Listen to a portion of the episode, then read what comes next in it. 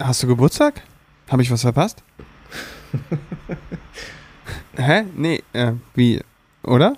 Nee. Hä? was laberst du? Lass, lasch. Lasch. Lasch what? Ich habe hier doch, ich habe hier ein Dokument und darauf steht, wie gut ich mich vorbereitet habe. Ich habe noch dasselbe Dokument vom letztes Mal und muss gerade ein paar Sachen rauslöschen, die wir schon äh, abgearbeitet haben. du, bist, du bist unmöglich. Ich habe jetzt zum Beispiel draufstehen, Vanessa, Vanessa Mai jetzt cool? Fragezeichen. Oder Sido jetzt, jetzt endgültig uncool. Wieso hat Vanessa Mai mit Sido ein Feature gemacht? Ja. Ey, aber ja. Aber ist ja super. Haben wir schon mal den ersten Punkt von meiner Liste mit vier Punkten, die wir schon mal abgearbeitet haben jetzt in den ersten 30 Sekunden. Toll, und das Intro hat nicht mal gestartet. ja, ist ja perfekt. So, ja. Das andere ist noch ein, äh, ein Punkt äh, für einen Gast, den wir heute auch nicht dabei haben. Ähm, deswegen kann ich den auch nicht sagen, deswegen setze ich den mal in Klammern. Dafür, wenn der Gast. Dann starte mal lieber da. schnell das Intro, damit so, es ja. dann endlich losgeht. Achso, du hast vollkommen recht. Und es ist wieder die Frage: funktioniert das Soundboard? Ja, die nächste Band besteht nämlich aus sechs Mitgliedern. Die Band kennen wir alle auf dem Platz. Es ist in die Charts geschossen, wie eine Rakete. Nevada, Nevada Wir waren mal Stars.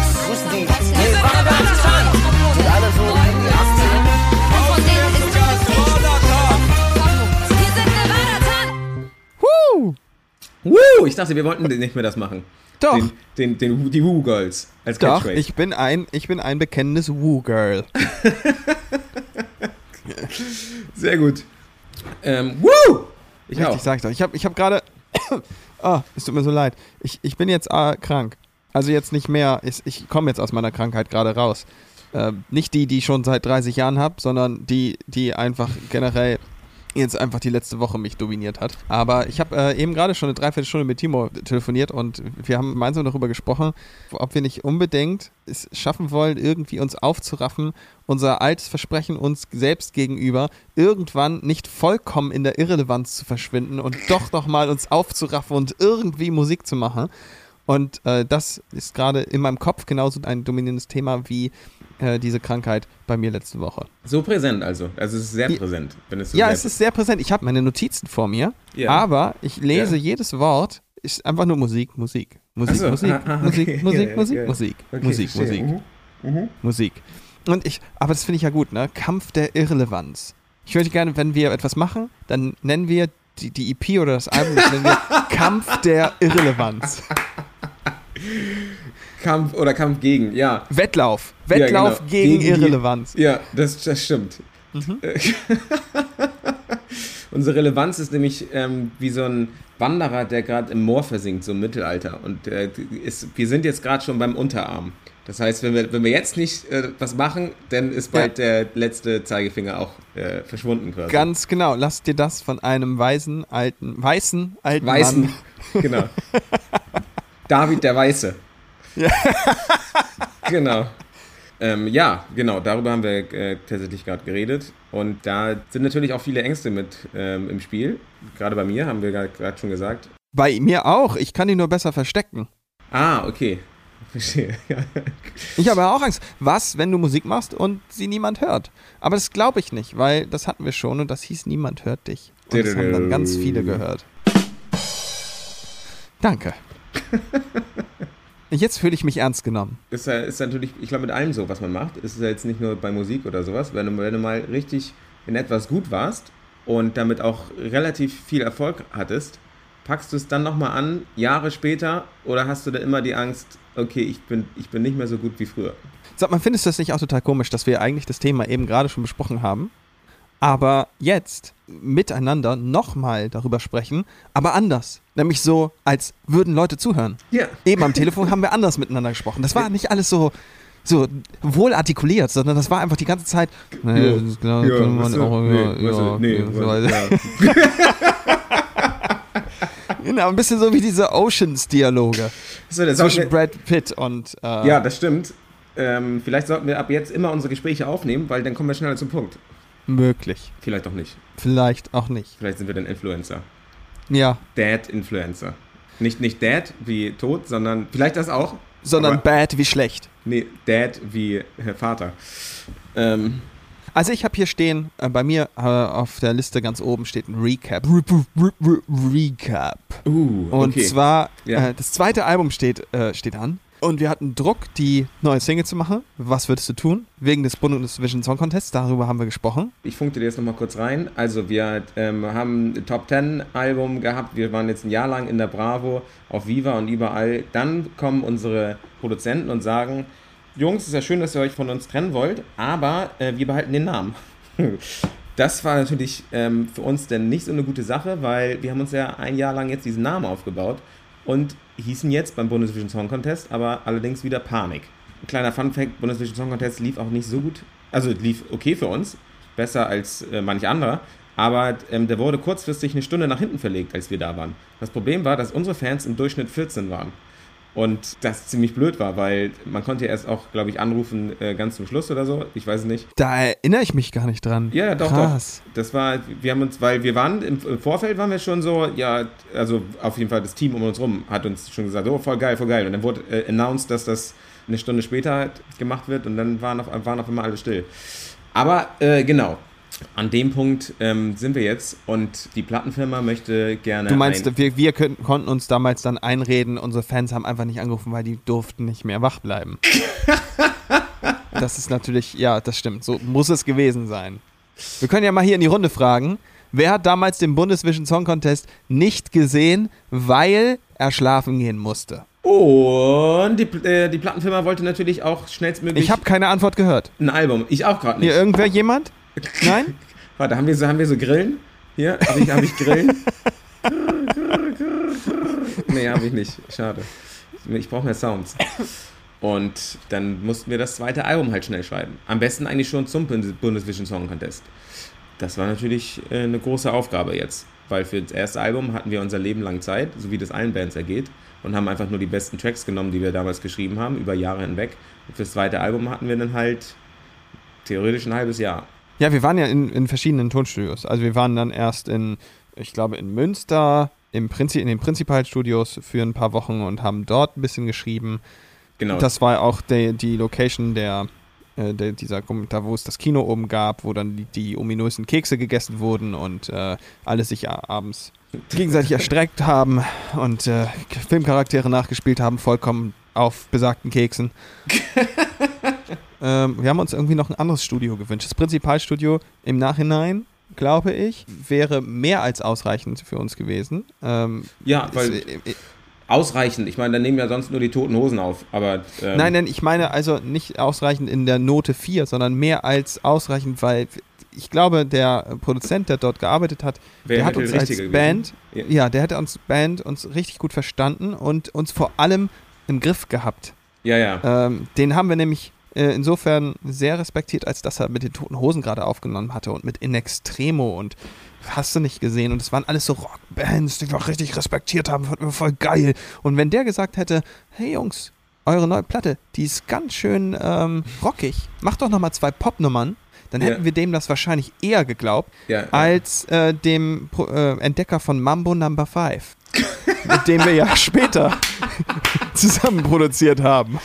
Ja, nicht nur Entdecker von Mambo Number 5, sondern auch dem Typen, der The Klingelton- Gummy Bear. Gummy The Gummy Bear Bear Klingelton Klingelton gemacht gemacht hat. hat. Ja, richtig. Und also nichts gegen ihn. ähm, super, super netter Dude und so. Aber äh, ich meine jetzt einfach nur uns als 19-jährige ro rebellierende Rockmusiker. Wir wären natürlich damals dann in, in den Prinzipalstudios auch gut aufgehoben gewesen. Ich persönlich habe mich auch sehr gut aufgehoben gefühlt bei Alex Wende, der es nachher im Endeffekt äh, gemacht hat. Aber ich glaube, Alex hat äh, relativ schnell aufgegeben, uns zu widersprechen Mhm.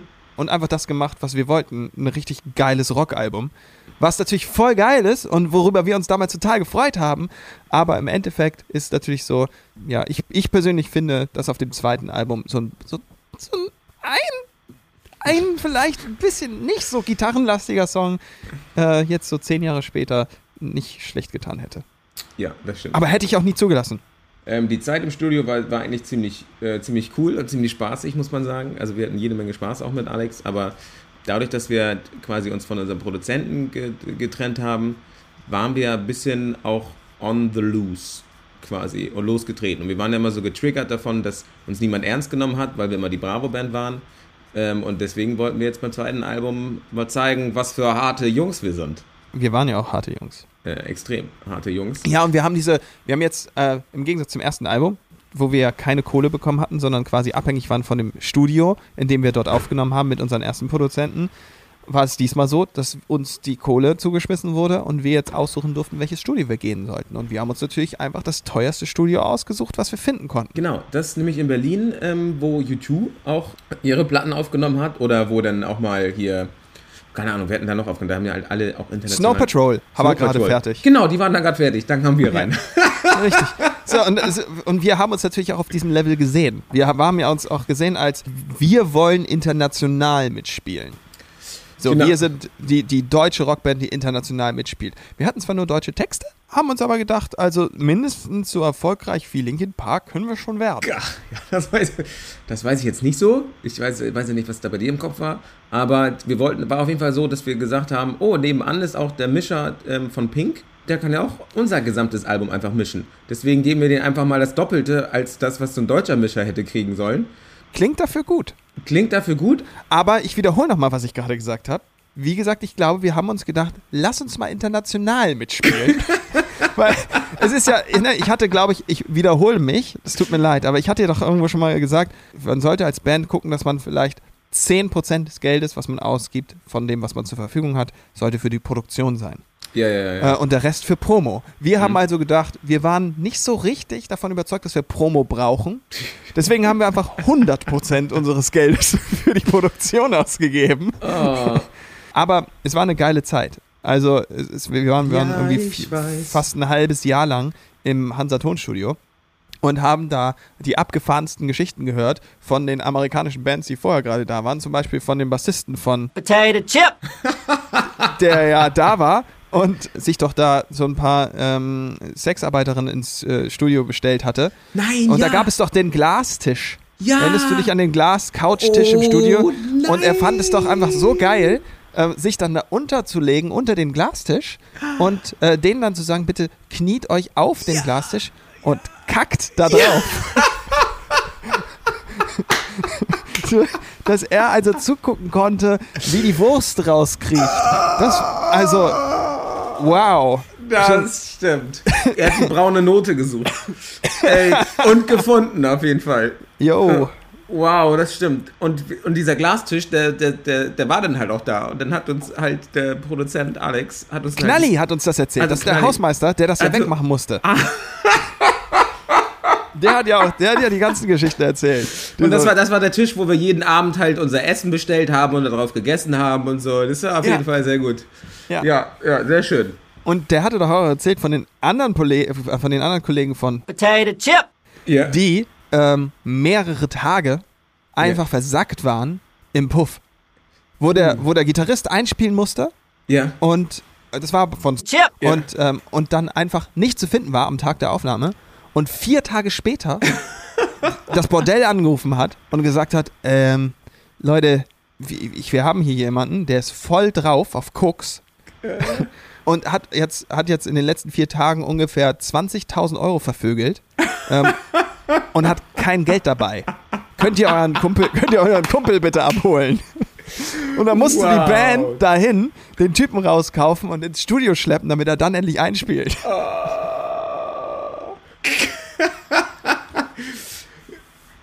Ja, Wahnsinn. Das hatte ich auch schon, das hatte ich schon ganz vergessen.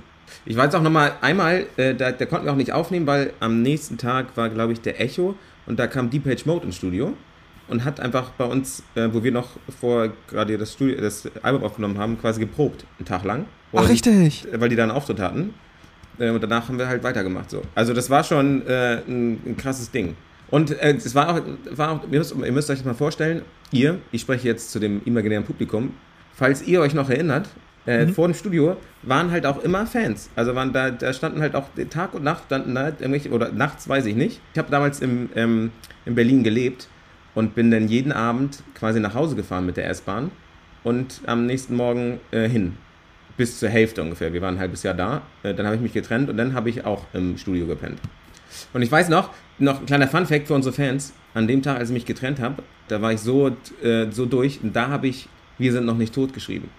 Unsere, äh, auch die zweite Strophe, wo es, wo es geht. Tja, was soll ich sagen? Ich bin wieder zurück. Ich habe mich hochgekämpft, wieder Stück für Stück. Und das habe ich innerhalb, habe ich innerhalb so von drei Minuten habe ich den Text geschrieben. Und davor habe ich halt äh, ein halbes Jahr gebraucht, um Ja, ich, ich weiß nur noch, dass ich immer zu, um, äh, dass ich, dass ich mich nicht getraut habe oder auch kein Interesse habe. Ich, jetzt kann ich mich jetzt im Nachhinein nicht mehr richtig dran erinnern. Das, ich habe viel mit den Fans geredet, aber ich habe auch wirklich nur mit denen geredet. Ich bin immer da rausgegangen, habe eine halbe Stunde mit denen gequatscht und bin wieder reingegangen. Und ich weiß, da waren, die haben es dann immer härter drauf ankommen lassen. Die wollten unbedingt immer mal mit hochkommen und mal mit Ja, aufs ja, ja. Zimmer und so. Ja, ja. Und da war halt eine, die hat dann auch, ich weiß nicht mehr, woher sie kam. Ich glaube, Perserin oder so, oder Halbperserin, ich weiß es nicht mehr. Und die hatte mir dann auch gesagt, ey, komm, David, ich habe so eine traditionelle Bauch, so ein Bauchtanzkostüm und ich komme mit hoch und ich massiere dich und dann, und dann äh, mache ich so einen Bauchtanz für dich und so. Und ich so, ja, äh, cool.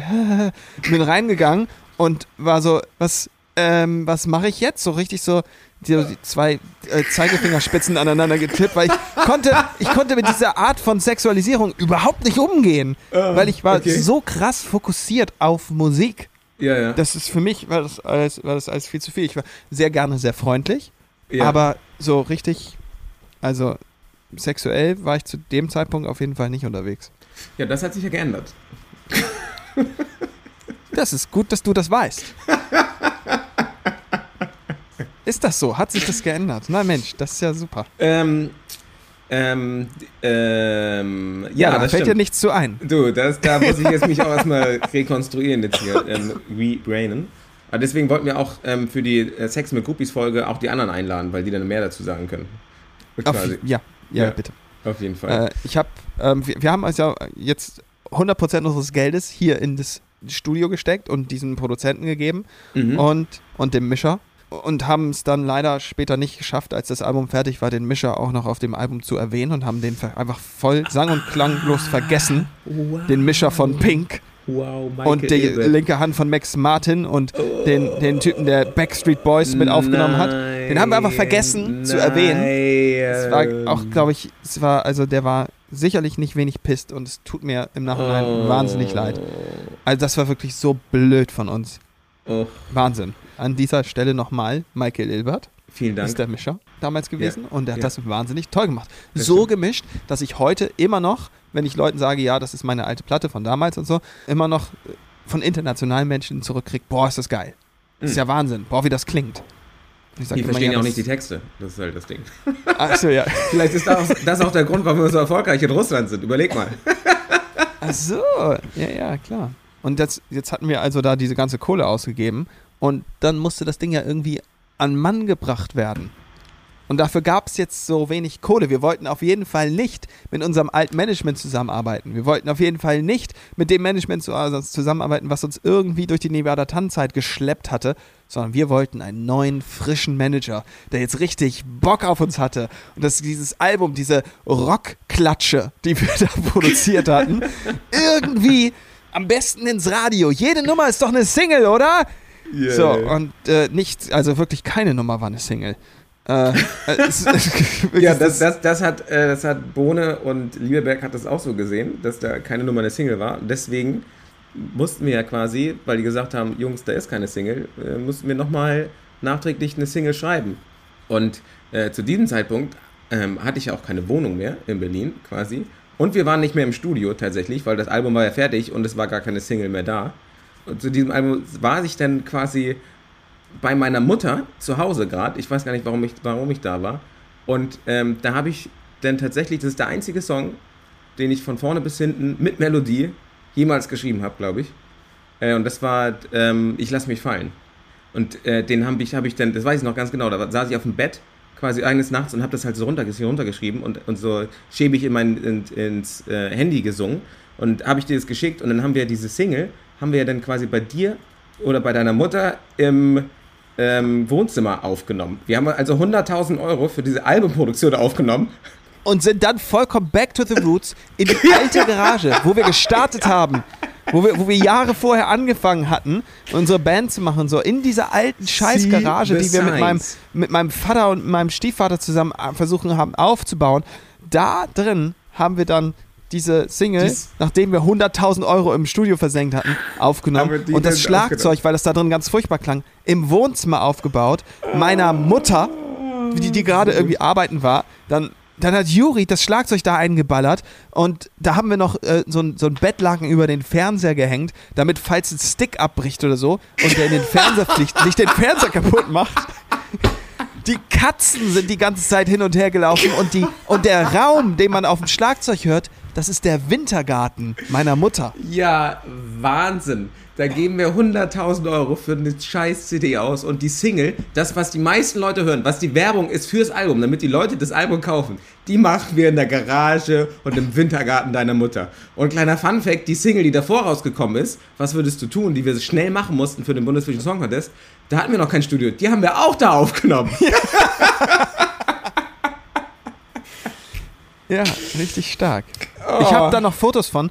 Äh, vielleicht können wir die posten, weil die, ich finde, diese Fotos sind so ein, so ein Diamant. Weil man so sieht, wie dieses Schlagzeug da auf diesem, halb auf dem Sofateppich, halb nicht auf dem Sofateppich, Ja. neben dem TV-Sideboard, neben dem Sofa steht und die Katze rollt da auch irgendwo lang. und es ist einfach so, boah, Leute, was habt ihr da gemacht? Oh, Wahnsinn. Ja, genau. Großartig. Und die Plattenfirma hat halt die Hände über den Kopf geschlagen und gedacht, Alter, was, wie sollen wir das vermarkten? Und dann weiß ich noch, dann hat, weil wir so auch auf diesem Antitrip waren, hat dann unser äh, PM, ähm, der hatte gewechselt auch zum zweiten Album, tatsächlich, glaube ich, hatte dann eine, eine Liste vorgeschlagen von Songs, wie, wie welche, welche Songliste das sein soll. Und dann haben wir zurückgeschrieben, ja, das ist super, aber ähm, wir wollen es trotzdem anders machen. Und da wäre ich halt als Plattenfirma, wenn die uns die ganze Zeit versuchen, Input zu geben. Frank hat letzte Woche auch ähm, unsere E-Mail Diese vorgelesen. E-Mail vorgelesen. Genau, Oh. gleich am Anfang könnt ihr nachhören. Eine E-Mail vom Chef von Universal, die uns geschrieben hat, so Jungs, äh, ihr habt ja gesehen, die Nummer beim Bundesvision Song Contest, das war ja eher eine Positionierungssingle, was so viel heißt wie, das wird niemals Erfolg haben, aber positioniert euch halt als coole Rockband. Äh, Was wir euch von Anfang an gesagt haben, äh, vielleicht solltet ihr in Zukunft darauf hören, weil noch eine Chance kriegt ihr vielleicht nicht. Hat er so in der E-Mail geschrieben. Und wir waren aber Das so... wird dann vielleicht auch eure letzte sein. genau, genau. Aber wir waren da so, so in einem Film, In einem dass wir, Film drin, der, dass wir- der Meinung waren, dass wir alles wissen und dass wir auf jeden Fall mehr wissen als der Typ, der arbeitet doch nur für die Plattenfirma seit zehn Jahren, der weiß das doch nicht. Genau. Aber wir, wir waren vor zehn Jahren neun Jahre alt. Wir wussten das. Ja, und wir haben dann ja versucht, die Kommunikation mit der Plattenfirma zu vermeiden, denn die war ja, wir waren ja, ich sag mal, die Kommunikation hat gelitten. Ja, von uns direkt mit der Plattenfirma. Deswegen haben wir dann jemanden gesucht, der diese Kommunikation übernehmen konnte, von dem die Plattenfirma optimalerweise nicht so genervt ist wie von uns. Mhm. Ah, ja. Oder unserem alten Management. Denn auch von unserem alten Management waren die nicht so wahnsinnig begeistert. Der waren die schon sehr Was genervt. man- Also, Was man aber jetzt auch Marcel selbst nicht in die Schuhe schieben kann, denn der hat ja auch nur ausgeführt, was wir wollten und sich wahrscheinlich Naja. auch manchmal Kopfschütteln gedacht, oh Jungs. Oh. Aber ähm, nun haben wir also nach einem neuen Manager gesucht und den auch gefunden. Es gab mehrere zur Auswahl und wir haben uns dann für Chip, Chip. entschieden. mhm, Und genau. weil wir jetzt dieses Album fertig haben und damit quasi zum Chip, Chip. gehen und sagen, hey, wie sieht's aus? Hast du Bock, das mit uns durchzuziehen? Wir haben allerdings drei Kernprobleme. A, die Plattenfirma findet uns super nervig in der Kommunikation. B, wir wollen nicht in die Bravo. Obwohl wir das Jahr davor nur in der Bravo stattgefunden haben. Ja. Genau, und C, wir haben ein sehr rockiges Album. Da ist keine Popsingle drauf. Er hat dann gesagt, ey, geil, Jungs, komm, das wuppen wir. Das, das ziehen wir durch. Ich weiß auch noch, dass er einer der Leute war, die gesagt haben, "Hm, vielleicht nicht Michael Ilbert. Guck mal hier, ihr könnt das, ich habe das mal einem Kollegen ge gegeben und habe mal ähm, die Nummer perfekt mischen lassen. Ähm, und die war halt wesentlich poppiger gemischt und wesentlich radiomäßiger zu hören. Aber ähm, äh, wollten wir nicht. Ja, das Ganz muss in die genau. Fresse. Genau. Ja, okay, das war natürlich super, super. Also wir haben auf jeden Fall ein bisschen mit Chip, Chip. gearbeitet und Chip. selbst ist ein äh, super krass erfolgreicher Typ gewesen. Ähm, auch heute immer noch ein super krass noch, ja. erfolgreicher Typ. Und ich glaube, Chip, Chip. hat sich auch irgendwann gedacht, boah, sind die anstrengend. Denn wir waren es ja auch. Wir waren ja auch super anstrengend. Die Plattenfirma hat uns ja nicht einfach so nervig gefunden. Wir haben ja, glaube ich, jetzt in diesem Podcast auch schon etabliert, dass gerade auch wir beide zwei Menschen sind, die sehr, sehr genaue Vorstellungen von dem hatten, was wir wollen. Und Okay. wir, wir wollten einfach immer das alles noch viel größer machen oder das Allergrößte rausholen. Zum Beispiel war es ja auch so, ähm, ich habe fürs Produzieren dieses zweiten Albums kein Geld genommen Mhm. weil es mir wichtig war, das äh, Schlagzeug in einem Saal aufzunehmen, äh, der 1500 Euro Miete am Tag gekostet hat. Ja, weil U2 da drin war. Ja, genau. Und ähm, im Endeffekt, wie gesagt, haben wir dann das Schlagzeug für zur Single im Wohnzimmer meiner Mutter aufgenommen. äh, wie wichtig es jetzt war, also ein Schlagzeug in diesem riesen Saal aufzunehmen für 1500 Euro, sei dahingestellt. Aber was ich damit sagen will, ist, ich habe Geld immer lieber gerne investiert, als es zu verdienen. Ja, ja. Ähm, und das haben wir aber von allen erwartet. Mhm. Und das ist ja, natürlich eine Einstellung, die kann man gar nicht von allen erwarten. Also das ist ja, das ist ja unmenschlich, das ist ja total ungesund, was wir gemacht haben. Und es Mhm. war kein vernünftiges Verhalten. Wir haben, machen das ja teilweise heute noch, dass Ja. wir, äh, wenn ich sage, hey Timo, willst du ein Musikvideo drehen, gibt's x Euro für, dann nimmst du x Euro, gibst die komplett aus und sagst am Ende, ich brauche noch mal fünf mehr. Weil es ist alles weg und das Video ist noch nicht fertig. So, äh, das ist ja so, so ein generelles Ding von uns, was ich jetzt nicht werten will oder so. Hier war es jetzt so, wir hatten ja Chirp, chirp. am Anfang gesagt, ja, wir sind halt Nervensägen, gerade in der Kommunikation und äh, wir wollen nicht in die Bravo und es gibt keine Popsingle.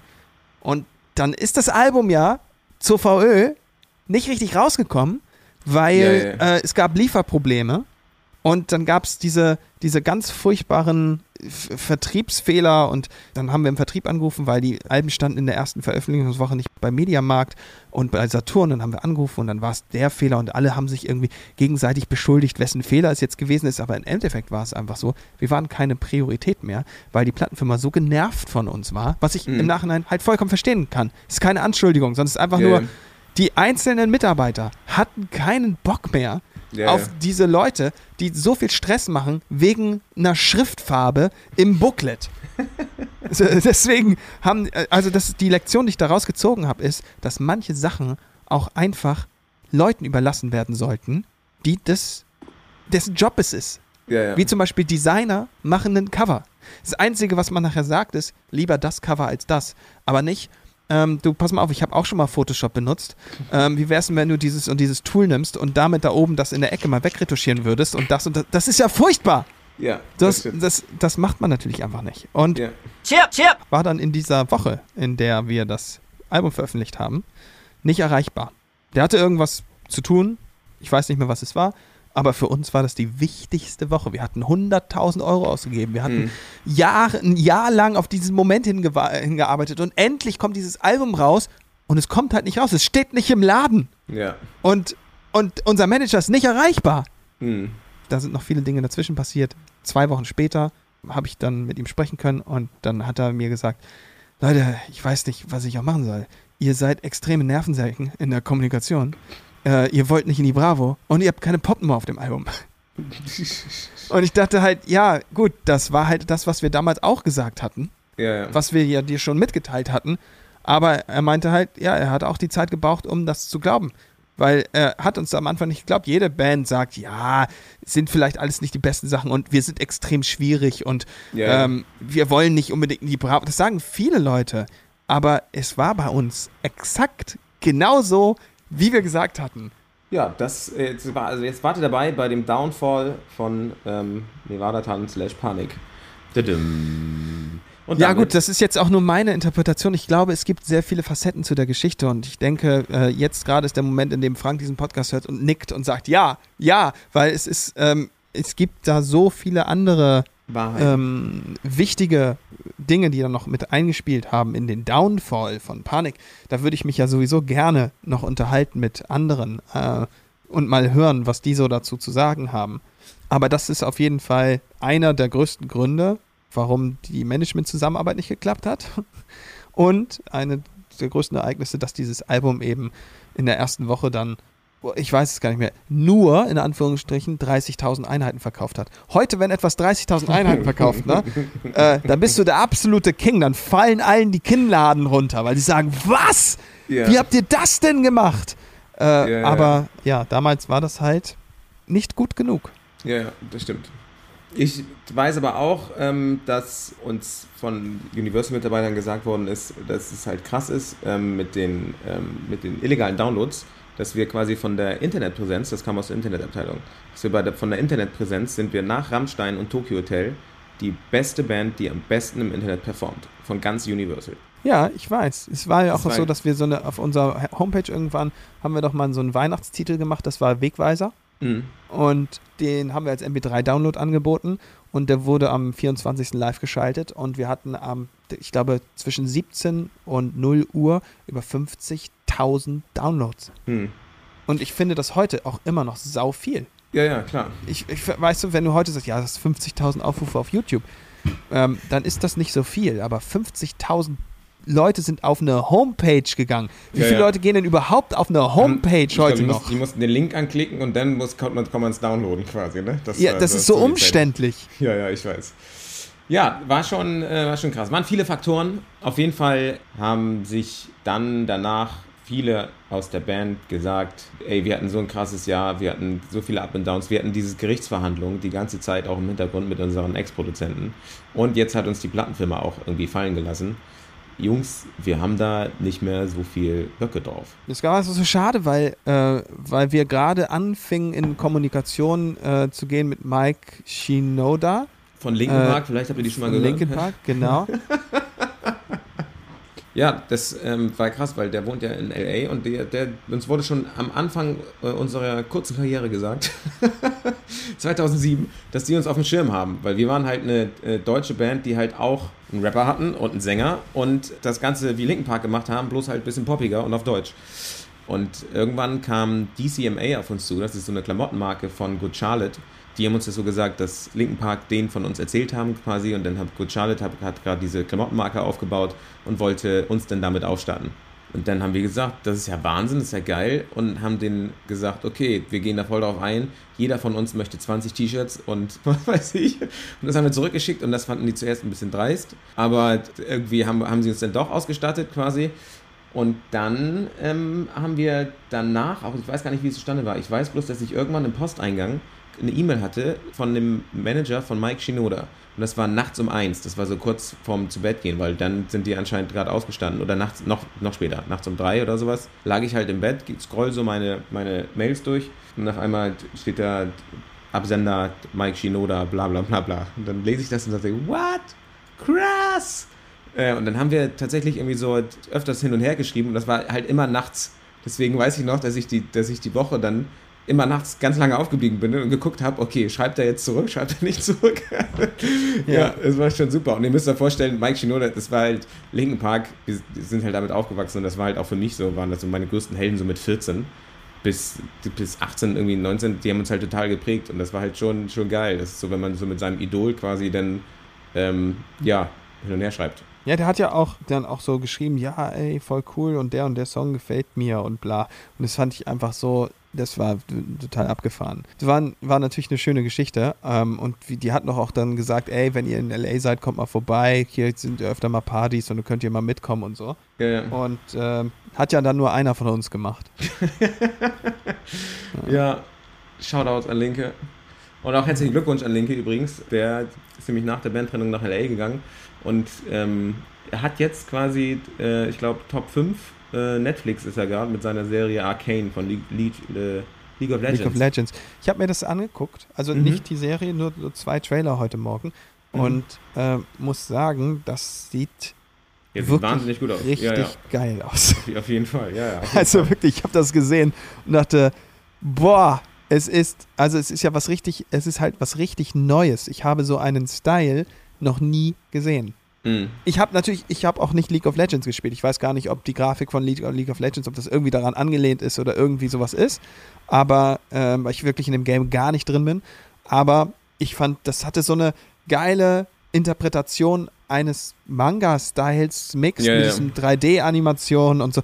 Ich fand es total abgefahren. Auf jeden Fall, ist mega. Und weißt du, was ich so abgefahren daran finde? Das hatte ich ja auch schon am Telefon gesagt. Linke hat halt schon mit 15 Fantasy-Romane geschrieben und so Ja, ein. Kram, also manchmal gezeichnet und fand das ja auch geil. Und ich finde es so cool, dass er jetzt da Ja. sitzt und bei so einer Serie mitgearbeitet hat, die genau das bedient, was er einfach schon vor 20 Jahren Mhm. irgendwie in seinem Kopf hatte. Finde ich, Ich weiß. mega geil. Ja, super. Also ich weiß auch noch, dass er quasi, genau, auch so ein Buch mal angefangen hat zu schreiben, während wir auf Tour waren, sozusagen. Auch mit so verschiedenen äh, Häusern, ähm, äh, Magierhäusern und sowas. Und ähm, das, ist mega. Also, stell- Und ich also, konnte damals, so wie heute, damit überhaupt nichts anfangen. So. Wirklich, das war, ich weiß ja, ich habe ich hab da ab und zu mal reingeluschert und, ähm, und ich dachte mir, was für, also, ich habe nicht gedacht, was für ein Schwachsinn, Wow. aber ich habe, nein, Entschuldigung, aber ich, ich habe halt auch das, ich hatte dieselben Gedanken, die ich hatte bei, wie bei den Büchern von ähm, Herr der Ringe und Game of Thrones. Achso, ja. Weil es ist einfach nicht meins. Ich, ich kann mit Fantasy kann ich nichts anfangen. Es ist für Also- mich nichts Greifbares. Ich, das muss mindestens Roman sein oder irgendwas, was äh, Realitätsbestand hat. Und, oder Harry Potter.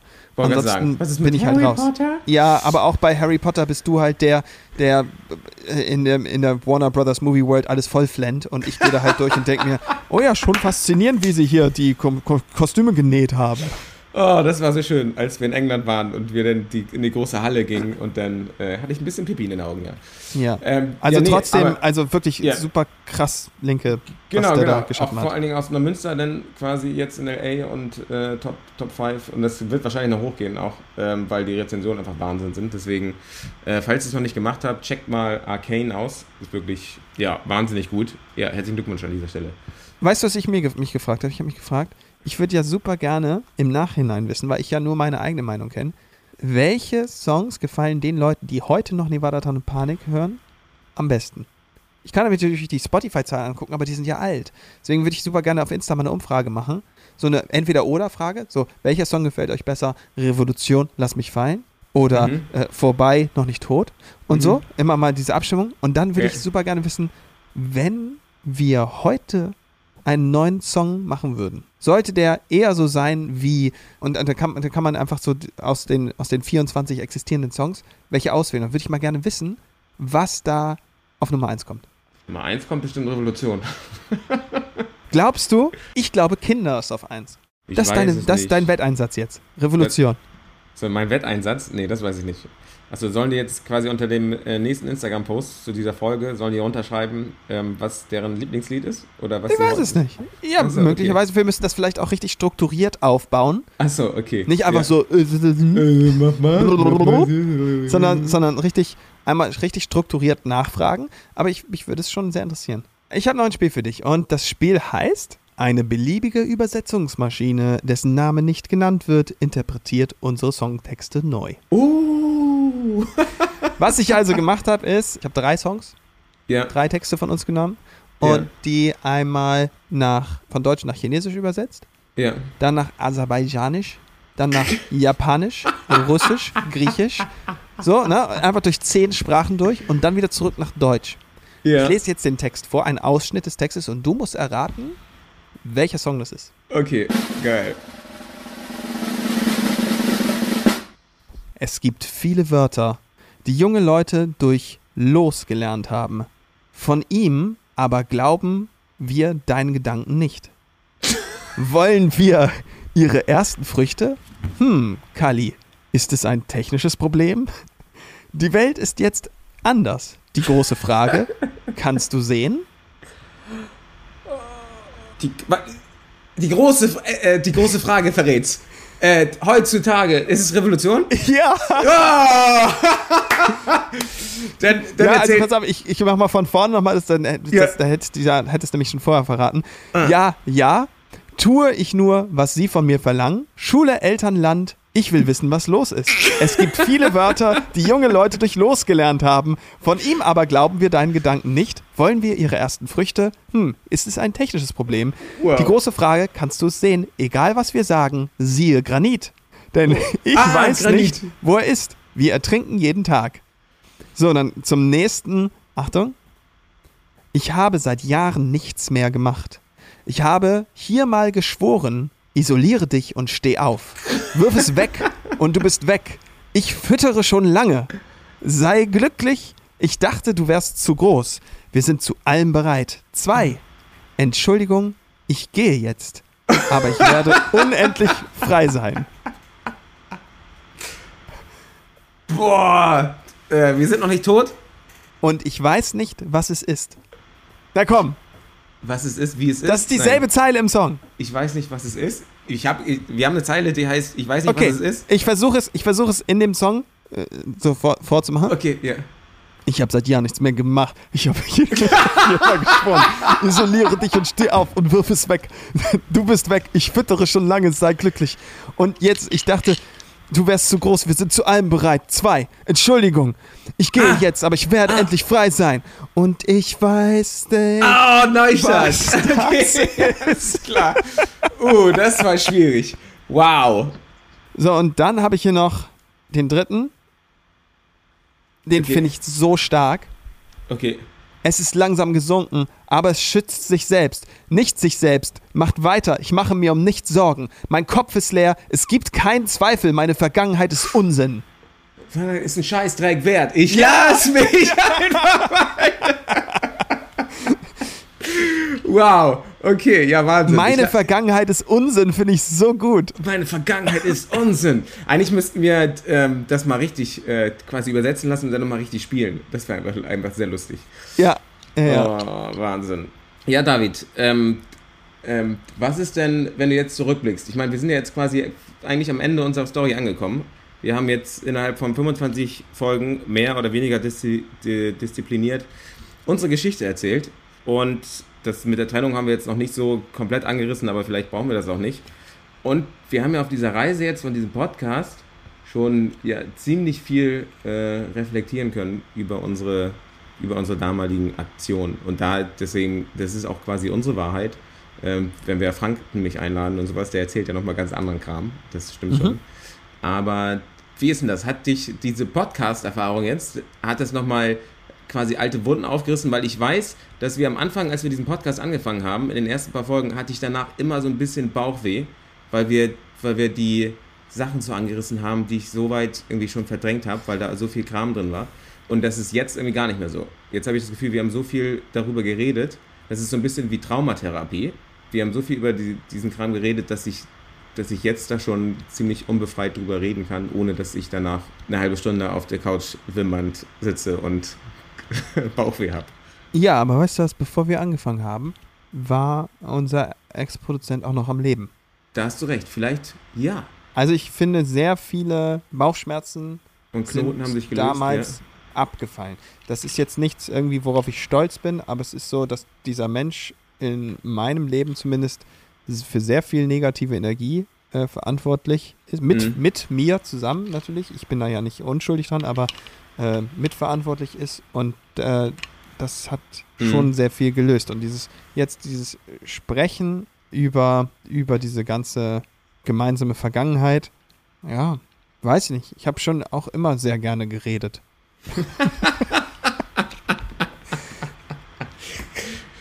aber, aber, aber das mit dir darüber sprechen, doch, das hat schon ähm, was verändert. Das ist ein, ein in, in, Ineinandergreifen von mehreren Dingen. Einmal, ich bin so froh, dass dieser Name Nevada Tan jetzt, der ist so ein bisschen gewaschen, habe ich das Gefühl. Ich Mhm. hätte jetzt heute kein Problem, unter diesem Namen Musik zu machen. Ich hatte damals große Probleme und auch vor einem halben Jahr wäre das immer noch mit, mit mehreren negativen Erfahrungen verbunden gewesen.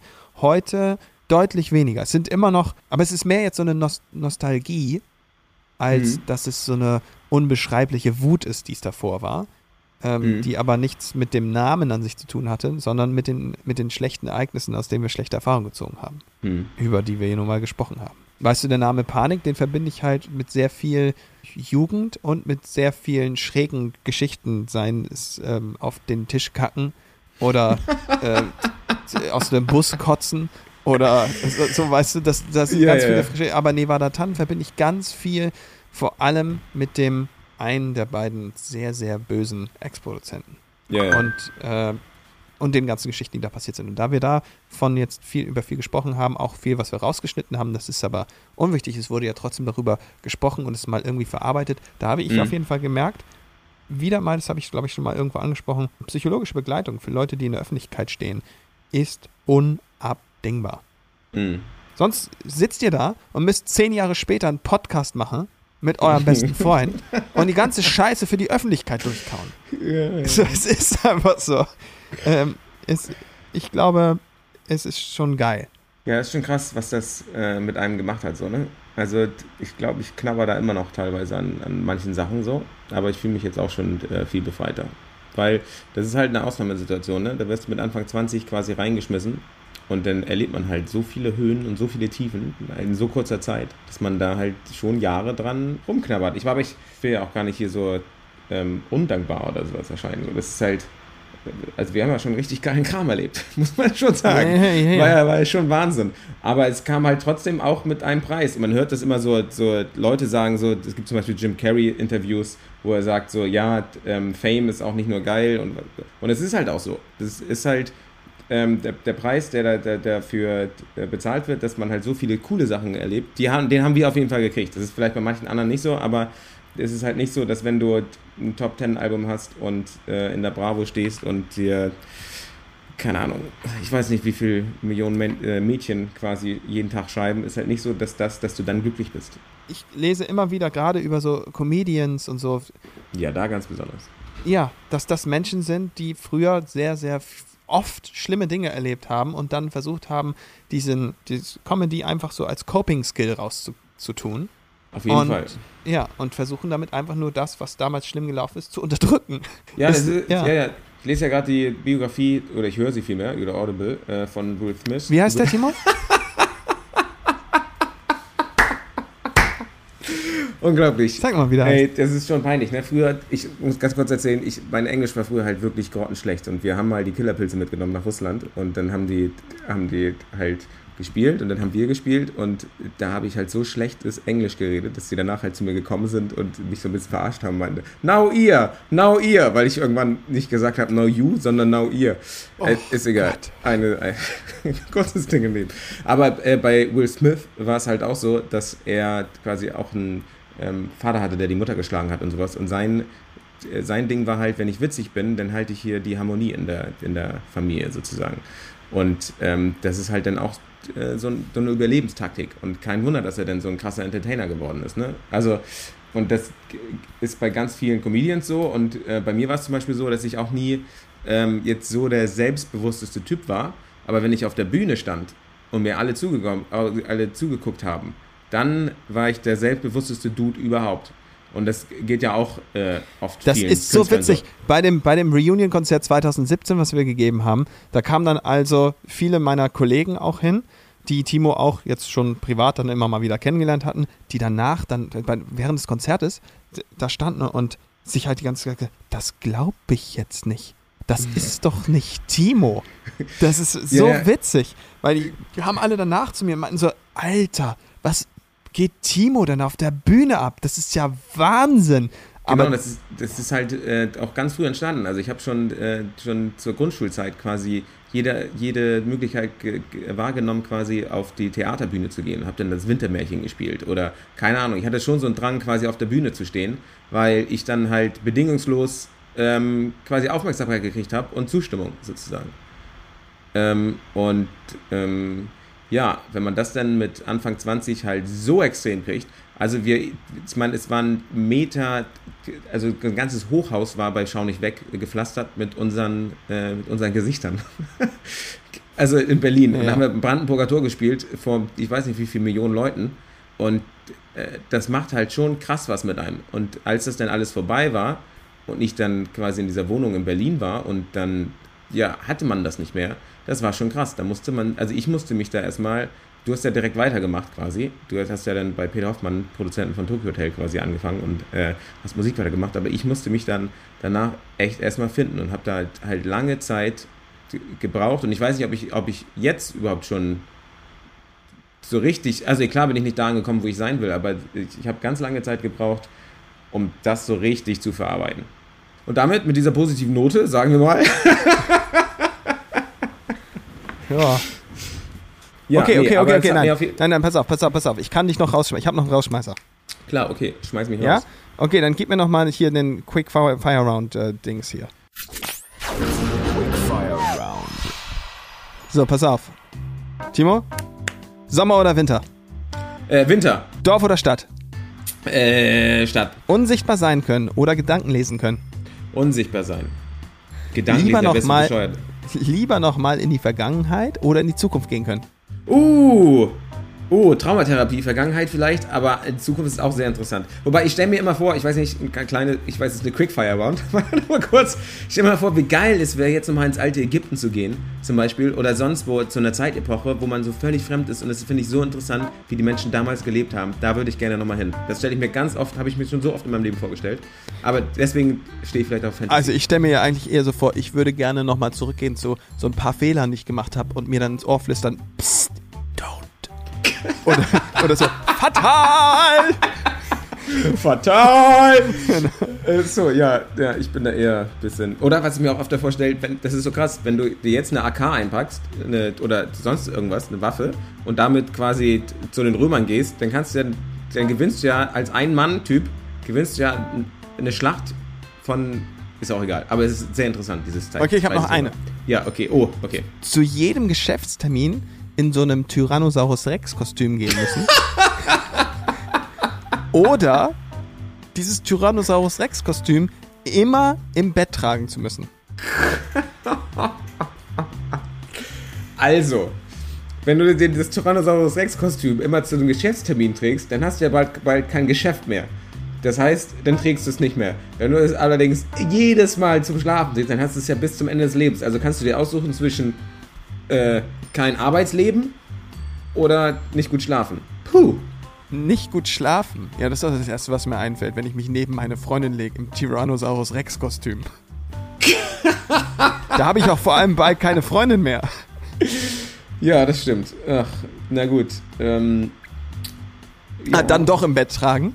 Dann doch im Bett tragen. Oh. ja, ich will doch noch ein paar Filme drehen, deswegen. Nein. Ach so, ja gut, aber es ist so geil, wenn hinter der Kamera oder wenn so ein Tyrannosaurus Rex immer so die Kamera auf der Schulter hat. ist das so geil. Wahnsinn. Ja, alles klar, vielen Dank. Sag mal, Timo, redest du eigentlich die ganze Zeit in die richtige Seite des Mikrofons? Bin ich so leise? Nee, weiß nicht. Es sieht irgendwie so aus. Und ich hatte mich gerade gefragt. Also, die, die Weinflasche, die ist halb leer, das stimmt, aber sie ist nicht ganz komplett leer. Deswegen, ich rede Ah, schon okay, in die richtige okay. Seite des Aber dadurch, Okay. dass ich so oft versteuert war, übersteuert, versteuert, ich bin auch ziemlich versteuert. Also, Mhm. wenn ich euch eins sage, wenn ihr, ähm, wenn ihr selbstständig werdet, achtet auf eure Steuern. Das macht ungefähr jeder zweite falsch. Ich gehöre auch auf jeden Fall zu dem zweiten. Ähm, legt euch immer die Hälfte weg, weil die müsst ihr an Steuern zahlen. Ähm, aber dadurch, dass ich jedes Mal übersteuert war, habe ich das jetzt diesmal das Mikrofon ein bisschen runtergedreht. Okay, das war mir jetzt zu viel Steuer gerade. Steuer! Steuer! Ich mache das so, ne? Ich habe mir ein extra, ich habe mir ein extra Konto angelegt und da schiebe ich immer, wenn ich jetzt eine Rechnung schreibe, und dann kriege ich meinetwegen, keine Ahnung, 5 Euro, dann nehme ich 2,50 Euro und tue sie auf das Extrakonto Ja, und lasse sie da immer liegen, ja, bis ich meine Steuererklärung gemacht habe ja. und dann die Steuern zahlen musste. Und dann bleibt da immer was über und davon da freue ich mich dann. Weil wenn 50% musst du ja nie wirklich Steuern zahlen. Es sind ja immer nur nee. irgendwas zwischen 30 und 40 oder Genau, was weiß ich genau, was. genau. Und, Je nachdem, ne? und dann bleibt da immer was über. Das stimmt. Das ist eine schlaue Ja. Sache, aber die habe ich zum Beispiel am Anfang nicht gemacht. Und dann habe ich immer so äh, sehr viele Musikvideos für 30.000 bis 50.000 Euro gemacht, äh, gedreht. Ähm, und habe aber nicht so sehr auf die Steuern geachtet. Und wenn dann da so nach drei Jahren, weil ich auch sehr viel umgezogen bin, irgendwann das Finanzamt kommt und sagt, hey Junge, jetzt will ich mal die Steuern haben, dann ist schon ziemlich schlecht. Nee, ja, das stimmt. Aber wenn man das Geld, so wie ich, dann, äh, was man dann über hat, immer einfach in irgendwelche Aktien steckt und keine, keine Ahnung hat, dann ist es halt auch weg. Achso, ja, schön. Aber das haben wir schon etabliert, das habe ich auch gemacht. So, ich glaube, wir reden über, über, über Stuff, die keine Sau interessiert. Also sage ich Das mal. bedeutet, das Äh. war's. Und ähm, äh, beim nächsten Mal, wenn es äh, heißt, sehen wir uns wieder.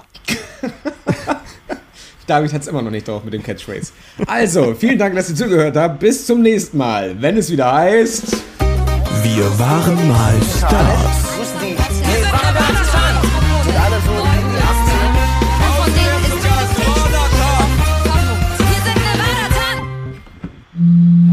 Nee, weißt du, wer nächstes Mal kommt als Gast? Na? Character. Character, genau. Ja. Eigentlich ein imaginärer Freund des Podcasts. Den, hab ich, den haben wir schon so oft erwähnt, weil ich den so abfeier. Aber da freue ich, da freu ich mich auf jeden Fall extrem. Ja, dann ähm, sehen wir uns das nächste Mal, wenn es wieder heißt. Wir waren mal Okay. Nee, hatten wir schon, hatten wir schon. Okay. Ja, tschüss. Ja, tschüss.